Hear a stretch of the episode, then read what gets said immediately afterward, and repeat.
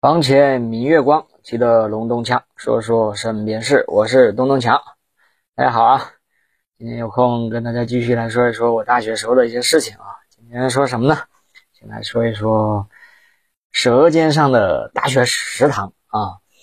那会儿大学里头的这个食堂有好多个啊，我记得有呃第一、第二、第三、第四、第五的这个学生食堂啊，我们去这个简称叫做学医。学二、学三、学四、学五，就是学生第一食堂啊，第二食堂啊，等等等等。但是还有一个是玉兰餐厅吧，啊，还有另外还有一个呃稍微好一点的吧，也可以招待一些朋友的，叫做东苑餐厅啊。呃，此外就是在学校里头的，还有一些这个酒店啊，还有一些真的是规模比较大的那个酒楼了啊，这些。呃，后后面说的这些就基本上就没有去过啊，就大学毕业前这个学校搞的这个集体的聚餐的时候啊去过啊，这些食堂啊各有特点。嗯，我最喜欢的是这个，对我来说啊，就学医的这个，呃，就第一饭堂的这个这个炒豆芽啊，还有那个宵夜的那个炒饭啊，这个印象深刻。学二呢？就第二饭堂的那个炒田螺啊，爆赞啊，非常好吃哇，很够味。学四好像是有现滚的那种皮蛋瘦肉粥啊。学五呢，好像是在女生宿舍的楼下啊，女生比较多。那里后来好像改成了这个自助餐厅。嗯，玉兰餐厅的这个米饭特别好，是吧？当然也特别贵啊。其他的饭堂一般就是一两米饭两毛钱，是吧？它好像是这个三毛钱啊，呃，但是它的米比较好啊，还有它的菜也是比较精致，但价格也是比较贵啊。学三好像是研究生饭堂啊，那哎呀，我真的这个记不太清楚了，不知道第几饭堂是研究生饭堂来的。那个研究生饭堂我们我也去过啊，就是有的时候骑单车啊，这这这。晚上排课的时候啊，骑单车在学校里头走，还有经过那里啊，去过那里买过这个宵夜啊，它里的甜点很不错，嗯，然后东苑餐厅的这个炒米粉啊，跟煲仔饭那就是一绝了，嗯，这个我们也经常去。然后五一啊，遇到什么五一小长假、国庆啊，还有校庆、元旦啊，学校一般就会发那个加餐票啊，就是。免费啊，给每人一张一一张票啊，你可以去去去打这些呃当天的这个提供免费的这个餐食啊，当天的这个饭堂啊就人满为患了啊。我记得通常供应的就是大鸡腿啊，就学生嘛都挺能吃的，这个量又够大是吧？嗯，还也还行。饭堂供应的有种饮料哈。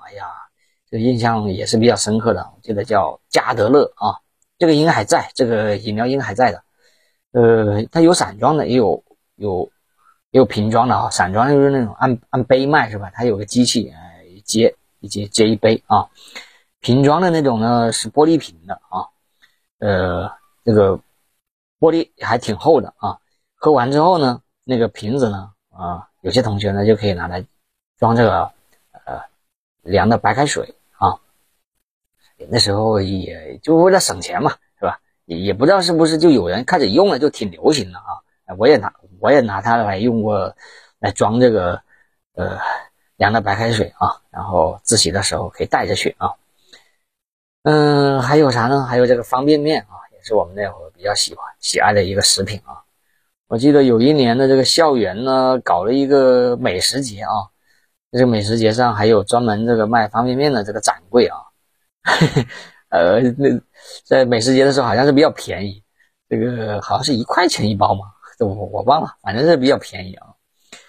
我呃曾经跟这个同学啊一起去那个批发市场上啊，就成箱的这个买买这个方便面，因为这样的比较划算嘛，是吧？但是比较受欢迎的牌子，我记得有这个统一的方便面，还有这个康师傅的方便面。我特别喜欢有一种叫做什么？新加坡肉骨茶这个方便面啊，什么哪个厂家的我真的忘了，哎，但是真的是挺好吃的，嗯，特别是用你这个电热杯是吧，在宿舍里头电热杯，呃，煮水水煮开了，然后放进去，然后再再放个蛋啊，这个 很美味是吧？但就是煮方便面的时候，这个味道比较冲啊。你只要一煮啊，整个宿舍都是方便面的这个味道啊。呃，再说一说我们的当时的那个饭卡哈。最初我们用的那种饭卡哈，它不是那种磁条卡，也不是芯片卡，不像现在的这个这防伪功能这么好啊。原来它这个防伪功能比较差，它就是通过在卡上啊，在不同的位置打那个小孔啊，这种方式来识别这个不同的这种卡哈。有些比较会耍小聪明的这种同学呢，他便会啊自制啊这种。防伪功能不是很强的这个饭卡啊，然后从而这个来这个偷逃这个这个饭钱哈，这个真是真是挺佩挺佩服他们的这个也叫做什么这道高一尺魔高一丈啊，呃这个是饭堂啊，哎呀，接着来说一说这个说说这个大学啊，都是一些热血的青年啊，这个男生呢，嗯。大部分啊都喜欢这个足球。大学期间呢，哈，我们经历过这个中国男足这个十强赛啊，哎，这都是遥远的事情了。当时啊，还有那个法国的世界杯啊，有两千年的欧洲杯。嗯，十强赛的时候哈，国足十强赛的时候有一场啊主场的比赛，我记得是在晚上啊，我们就去一个同学家看比赛啊，他父母很热情的招待我们这帮人啊。啊，就要给我们腾地方，还要给我们弄吃的啊。呃，法国世界杯的时候，就有位对足球比较狂热的这个同学啊，一个家就在当地的啊，他就把家里的这个电视都搬过来了啊，啊，放在这个宿舍的这个走廊啊，大家一起观看。呃，还那个现场开出一些赔率出来，但我们不提倡这个赌球啊，当时就也就是玩啊，他就。开出这个赔率来，让我们这个下注啊。呵呵嗯，两千年欧洲杯的时候啊，呃，因为那会儿也快，嗯，差不多快毕业了啊，也比较放松啊。有个同学呢，他就带我们去他老乡开的这个夜总会啊一个包间里头啊，我们去看这个比赛啊。这样的这个条件就比较好了啊。这个是看比赛啊。然后还有个事啊，就我记得是九九年啊。大事啊！当时还发生了一件大事，就是这个美国啊，这个悍然是吧，轰炸我国驻南联盟这个大使馆啊！哎呀，当时是高校的学生得知到这个消息之后都炸了啊！我是亲身参加过这个游行示威的啊！刚开始的时候确实是自发的啊啊，这学生啊三三两两啊就去啊，骑单车去啊，去这个使馆，美国使馆的那里去去。去去喊口号，去示威啊！我们几个同学啊，骑单车去。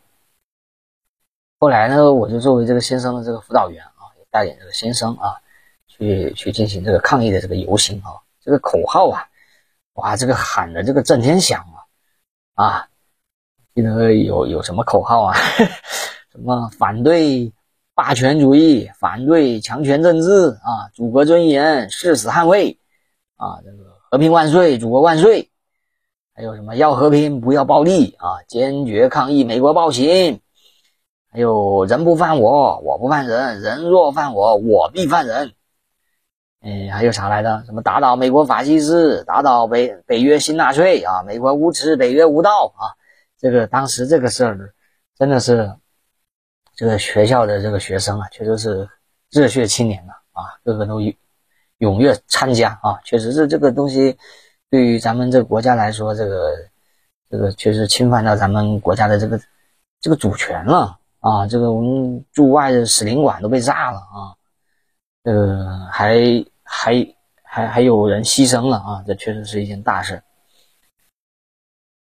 嗯，接下来说什么呢？啊，接下来我想跟大家说一下这个当时在学校的校园里头啊，它有一些比较有意思的小店，或者是有一些呃叫生意吧啊。呃，跟大家也聊一聊啊。首先是这个有这个自行车的修理店啊，因为当时学生啊，基本上是人手一部单车，是吧？而且你这单车，嗯，就像现在的修车店、修汽车 4S 店到处都是一样。那块学校里头的这个修自行车的店也不少啊，也生意也不错。嗯，你自行车总是会坏的嘛，是吧？或者你胎被扎破了，呃，哪里摔坏了，你可以去修一修。还有你这个自行车那个轮胎没气了啊，补胎啊，你要钱。补胎我记得好像是五毛还是一块钱。啊，轮胎没气了，你去打气，打个气，打一次一毛钱，啊，这个生意也挺不错的。还有就是那个第二个是那个有那种补鞋的店子啊，补鞋店，大学生也是，一般也比较节俭嘛，没钱嘛，是吧？这个那个皮鞋这个烂了，或者是去换个鞋跟啥的，是吧？你可以去这个补鞋店，嗯，这个我就去这个补鞋店，这个这个。换过这个皮鞋的这个鞋跟啊，换过好几次，也可能是我这个走路的姿势不对啊，这个鞋跟呢总是有一边会被磨掉啊。第三个是那个洗衣店啊，呃，那会儿洗衣店还不是特别的流行，那我记得有一些嗯家属啊，我们宿舍旁边啊就有一个，也不知道是不是家属啊的一些一些房子啊，呃，有些人会去那里呃洗个衣服，他还可以帮你。改改裤子啊！当时，呃，我那个舅公啊，他给过几条这个我表叔穿过的一些裤子啊，比较大，我穿不了，我也拿去去改过这个裤子啊，改小一点啊。他改完之后还会帮你熨一熨啊，当然这个也是收费的啊。第四就是有一些自制的食品啊，呃，但小小里头他不允许乱摆卖的啊。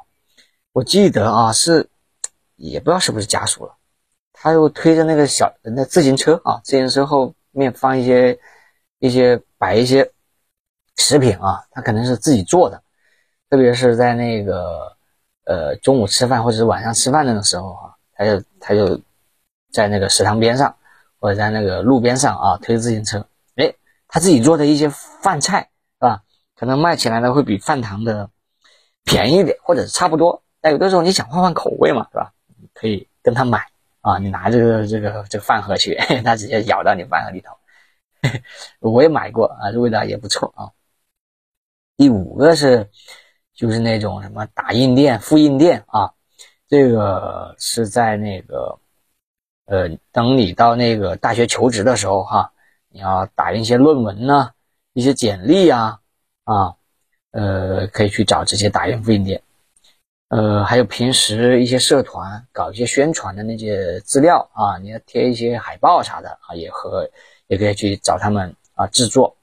呃，后来呢，就有一些有生意头脑的同学啊，他就会自己去买一些打印机，是吧？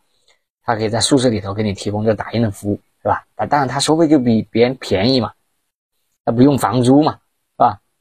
哎，这是一个第五个，第六个就是。学生旅行团啊，有些学生呢，在一些假期的时候呢，他就会，哎，他会去组织一些旅行团啊。因为那会儿呢，呃，旅行团不是那么的规范啊，还有一些可能会是跟外面的一些旅行团啊合作，是吧？他利用学生的身份，是吧，在学校里头贴一些海报，是吧？组织去哪哪旅游，是吧？呃，会成团之后比较便宜啊。特别是后面啊，到了，呃，那个求职的季节啊，我见我们宿舍有个同学，他也是挺有生意头脑。他不光搞过这个旅行团啊，他在求职季的时候，他还去外面，呃，租了几辆大巴啊，然后说去要呃，就是拉着这个学生啊，去外地的这个招聘会啊。确实是，你要自个去外地的招聘会，首先你你得去坐车，去外面坐车，去到当地之后，你还得打车或者是倒公交，那特别的不方便。他直接租个这个大巴，是吧？他两点一线，是吧？你在大学里头，啊，你就上车，然后直接把你拉到这个招聘会去啊，然后呃弄完之后，你还可以坐着这个车回去，啊，呃，特别方便啊，啊，确实挺有头脑的啊。然后它的收费，就比起你自己去坐车肯定是要便宜嘛，而且大家一起去，是吧？这个也互相有个照应啊，这个确实特别好啊。第七呢，就是那种校外的有一些，就是紧挨着学校的校外的一些村民的一些房子哈，这个他会呃租给啊有需要的这个学生啊。有些学生呢，他确实可能是啊觉得啊宿舍里头人太多了，十个人太挤了，他想改善改善这个居住的环境啊，他就会自己出去居住，是吧？但还有一些，哎呀，为了？可能是拍拖啦或者啥的，哎，自己住出去住啊也方便啊。这个确实，这个当时在这个学校周边的这个房子确实也挺，呃，呃，呃，挺有市场的啊。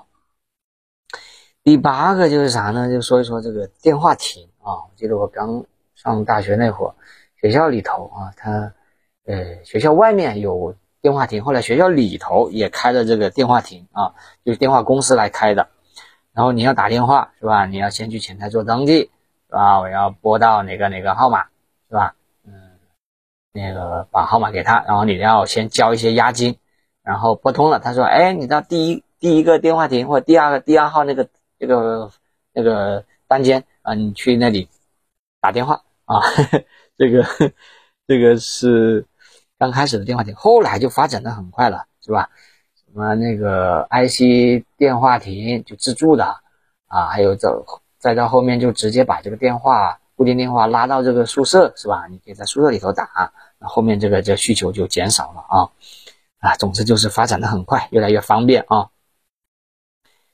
哎，最后来说一个这个银行啊，这个学校里头有好几个银行啊，嗯。呃刚开始的时候是人工的服务嘛，是吧？你存钱啥的，你去存。后来又出现了这个自助取款机啊，就也很方便，是吧？为了方便这个学生，是吧？你直接卡插进去，是吧？就出来了钱。呃，再到后面，可学生有一些存款的需求，是吧？存款的需求，那怎么办呢？后来这个自助取款机上增加了这个存款的功能啊，它这个存款的功能跟现在的。这个 ATM 还不一样，现在的 ATM 是现场给你清点，哒哒哒哒，而且识别是真是假，是吧？呃，你一些烂的钱你还存不进去啊。原来那个自助存款的的功能确实是比较，可能也是初期为了应对有这个需求啊，开发了这么一个功能。你点这个在 ATM 上啊，是吧？你这个选这个自助存款，它就会出来一个袋子，是吧？呃，你可以选存多少钱啊？比如说你存两千，好，输两千，然后呢，它出来一个袋子，你把这个钱放到袋子里头，然后呢，他就把这个袋子回收进去。钱呢，他不是马上给你入账的，是吧？他可能要日中的时候有工作人员来把这个钱从这个机器里头取出来，是吧？你他那个信封里头呢，除了放你的钱，还有当时你在屏幕上操作的这个内容啊，他会打一张小纸条啊，你把它放进去。他最后要拿回到银行的柜台里头去清点的是吧？呃，以他清点为主。比如说你你的你说是两千，那其实上是只有一千九，那就是一千九啊。这个当时这个可能要过个一两天、两三天，他的钱才能入账啊啊。确实，这个当时这个功能也是方便了一些同学的啊。虽然没有我们现在的柜员机那么的方便。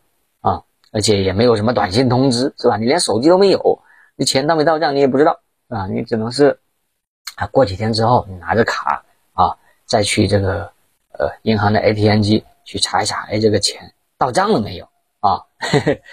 这个也是跟大家说一说这个在那个学校里头的一些有意思的这些店啊，或者是一些服务的功能啊，或者一些生意啊，行吧。这个今天就先说这么多啊，生活不简单，尽量简单过。我们下期再见。